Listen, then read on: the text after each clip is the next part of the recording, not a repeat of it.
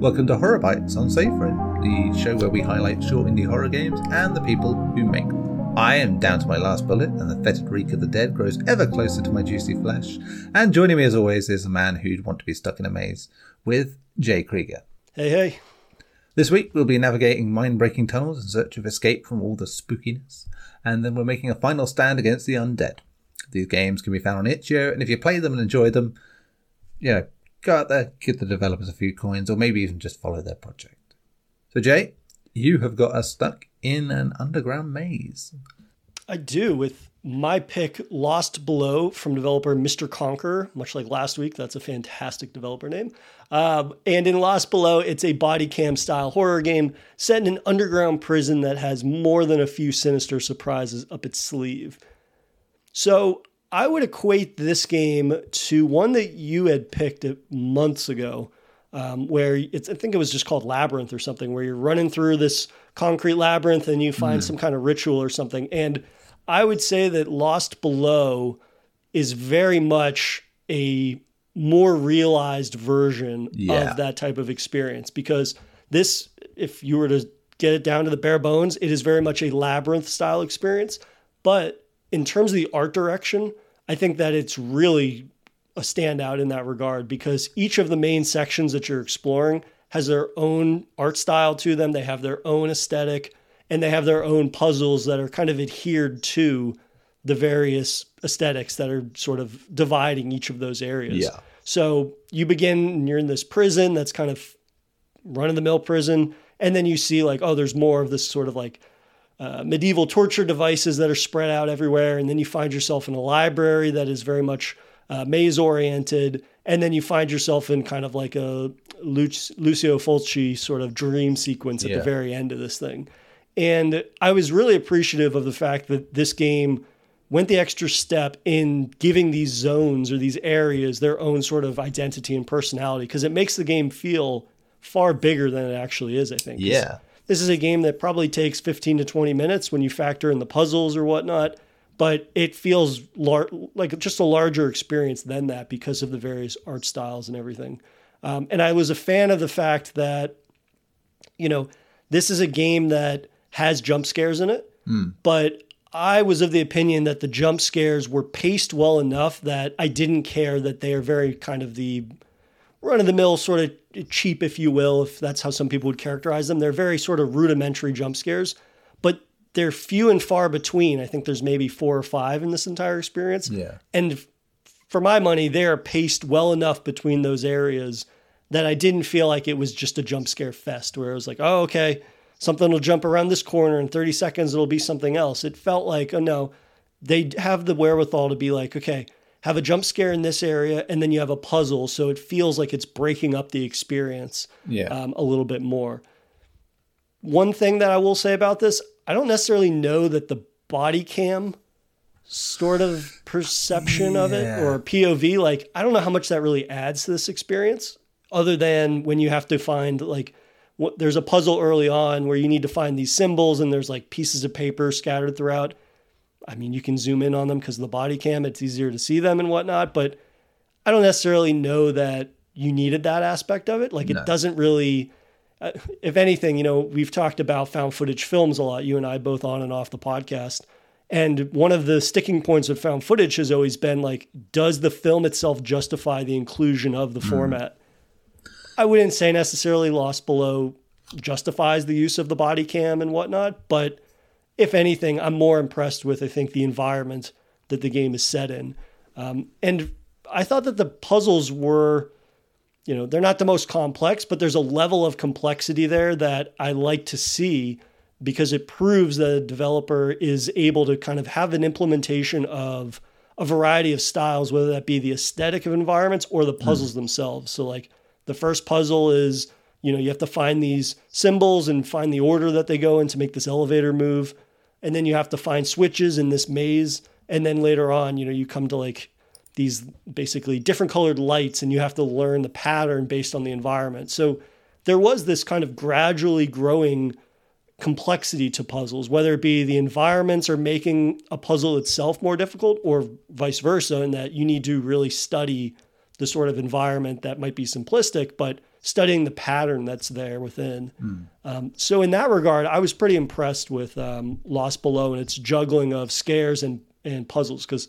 I'll be honest, there was one or two jump scares that like legitimately got me mm. uh, in a way that I find that so few of these experiences do because typically, you know, the jump scares are um, preceded by a loud shriek or a noise or something like that. And with this, it's not to that degree. So if anything, they're jump scares that sometimes you could even miss them if you're not looking at them when you're in an area.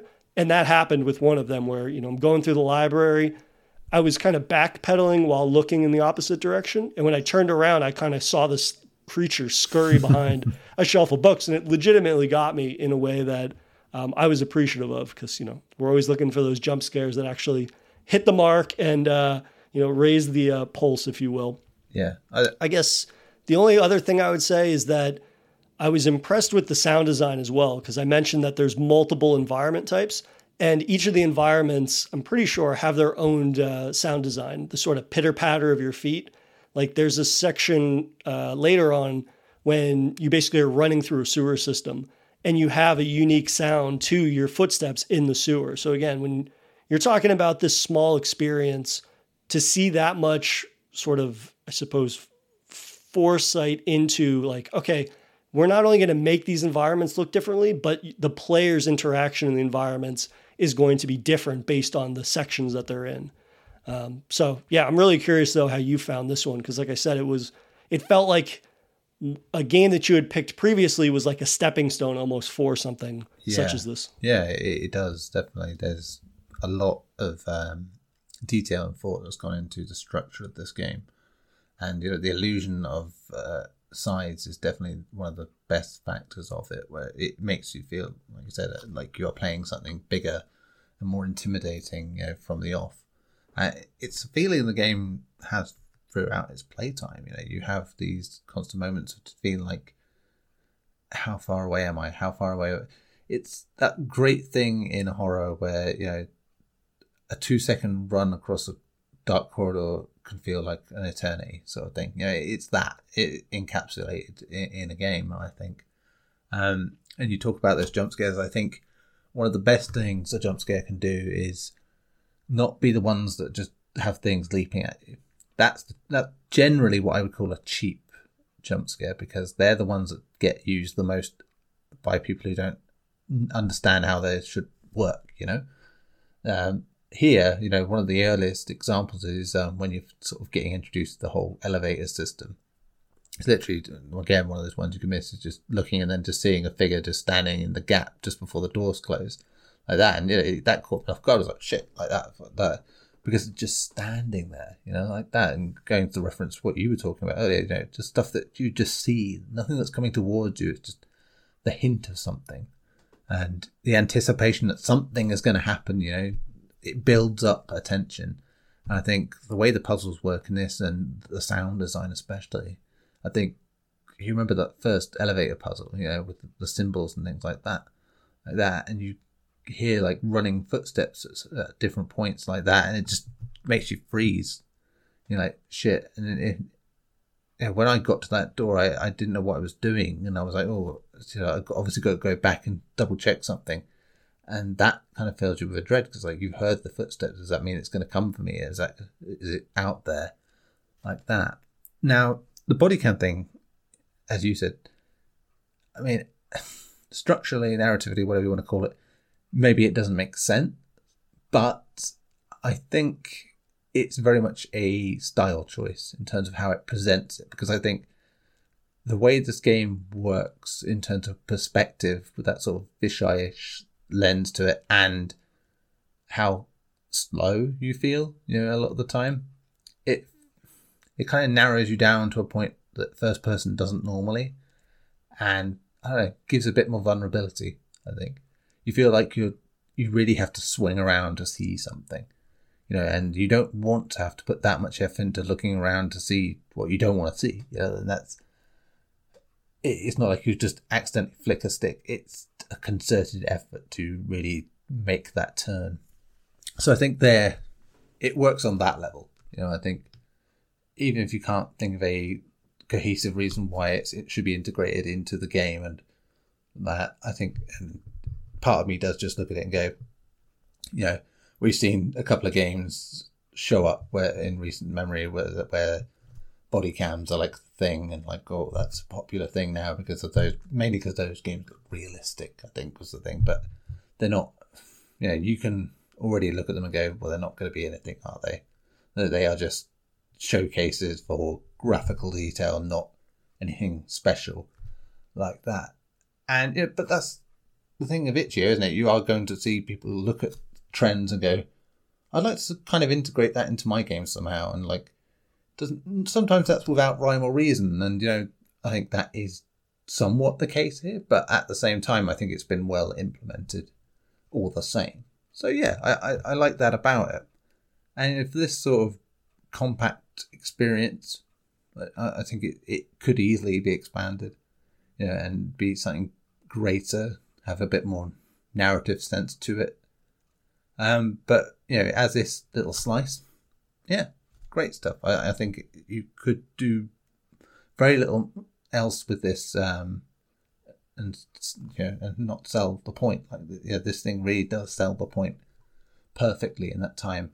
Makes itself feel big, isn't big, but you still had that feeling afterwards where it just felt like an eternity trying to get through different things, not in the bad way, you know, just in that sort of dread way where you you get to certain games where you have those sections you dread, not because they're bad, but you you hate going through them because of how they make you feel uncomfortable, and yeah, that had that, you know, in, in a small experience that's great, you know, Alien Isolation we always talk about as a great example of like, yeah, it's a long enough game as it is, but most of it's long because you spend so much of your time creeping by as slow as possible. Yeah. And every fiber of your being wants you to move faster, but at the same time, like, I know what happens if I do, right? So, like, uh, you know, I get myself in a bad situation.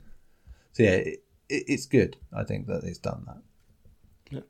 So, uh, yeah, that's a, again, as ever, a good start. So, but before we go to our second pick, we will uh, take one of those suitably short breaks. Welcome back. Uh, we are on to our second game of the week, and it is a survival shooter with an interesting twist.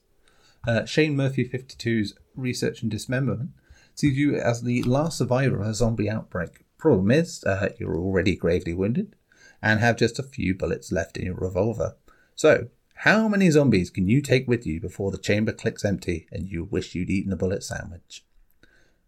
that's it, isn't it, really, with this game? It is that simple. You are playing from a first person perspective in a low poly sort of game, and you basically, it's a high score attack game, uh, is the best way to put it. You have those bullets, and that is it. Once they are gone, the zombies, they're always coming. You, are going to die. That's it. It's got a lovely finality to it in that sense, and uh, I'll get into why that's brilliant in a, in a minute. But it's an interesting one to start with. You know, you see the zombies coming from different, from like basically three different areas, corridor to the right, left, and in front of you.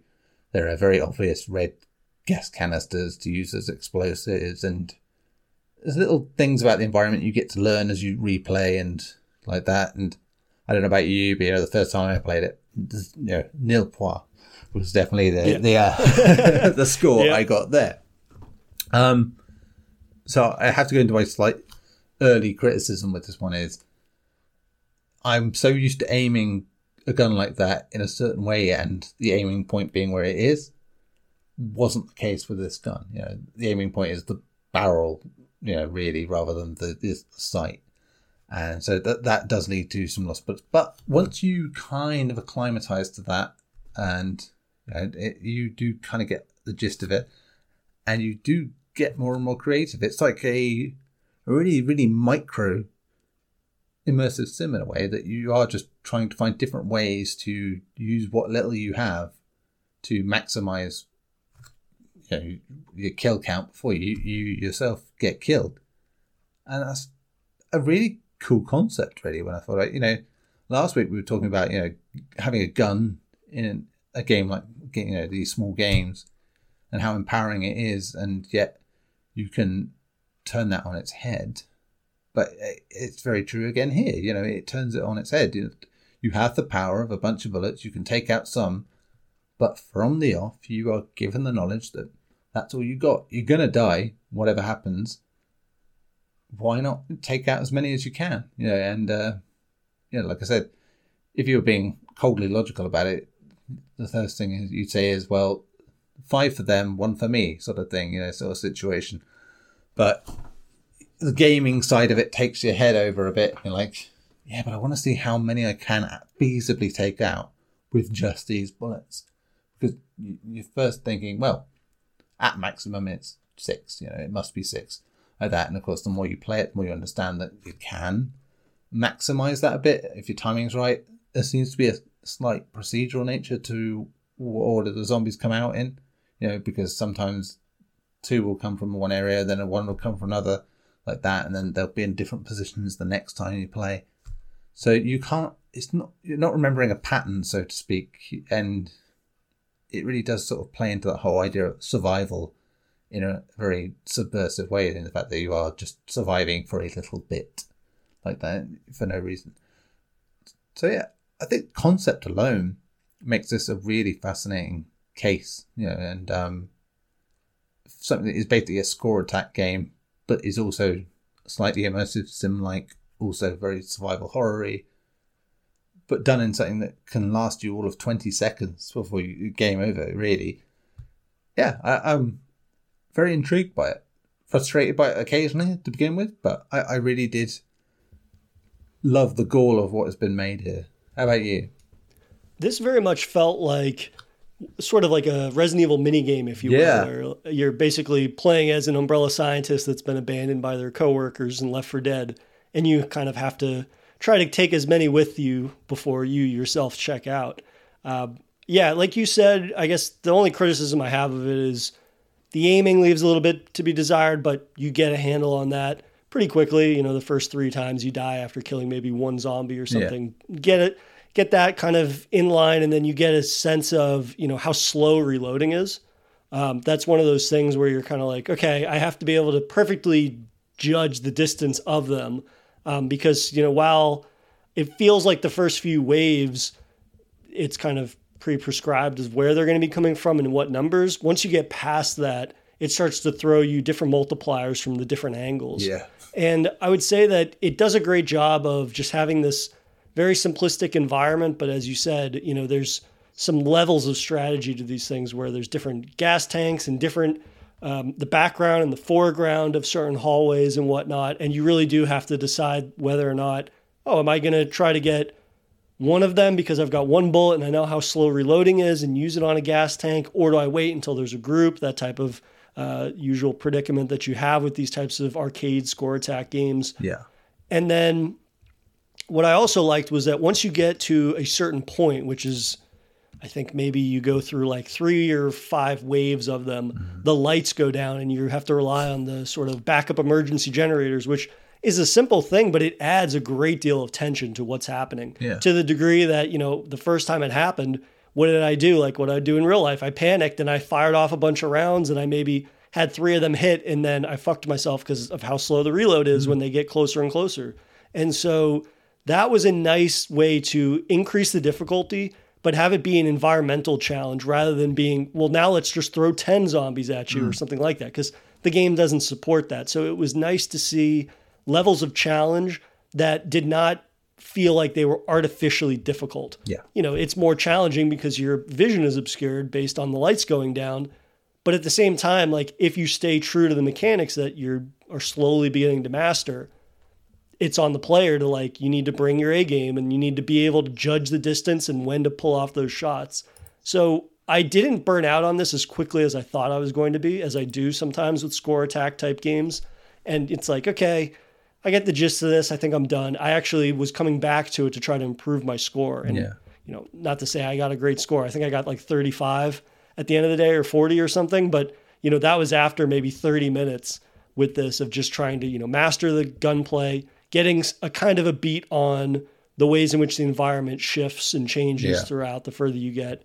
Um, but you know, it was funny that you only have that revolver, but then I think you know halfway from where your guy is kind of leaning against the ground to then one of the stairwells, there's like an M60 machine gun that's just hmm. like leaning up against something. I was like, motherfucker, if I could grab, if I could Yeah. crawl I lo- and grab that, the score would be multiplied by 10. Yeah, I love that very tantalizing sort of tease you get in that opening where it's just there hanging by and it's like, if I, yeah, just like you said, if I could just get there, that would be, a, that's a, a wonderful little piece of visual design there, just to sort of mock the player, so to speak, in that way. Yeah. So yeah, I, I'm very much into this seemingly growing wave of having a bit more combat based stuff in smaller games like this. And using it the way that it's being used as well, where it's not traditional, ordinary stuff. You know, guns are in games so much. so when you have anything that kind of takes away from that a bit, you know, and, and really taps into what was always great about survival horror to begin with, which is like, yeah, you have these weapons, but there's a limitation to them. They're not really going to be your final solution for everything. Like, like you will have to think on your feet and do different things. So yeah, th- that that to me keeps the spirit of survival horror quite alive in a way that you know we only recently discussed with like Amnesia the Bunker, you know, where it's like the you know introducing a gun to that series for the first time. I think has probably kick-started the idea again, you know, of having combat be a big thing, uh, you know, without it being like the thing uh, in in these horror games. Yeah, and fictional could well kickstart that uh, again. So that's good. I'm, I'm glad. Um, I suppose we'll wrap things up now. But uh, if you are a developer of an indie horror game, demo, concept, or game jam entry, we love to hear from you. Drop us a DM at SafeRoomPod on the thing that was Twitter, or better yet, go to saferoompod at gmail.com for the email if you'd like to be highlighted or interviewed on the show. Or you can indeed head to the other not Twitter that we have, which is at horrorbytes underscore SR. Um, Jay, pleasure as always. We will see you all next week. In the meantime, we'll keep searching for.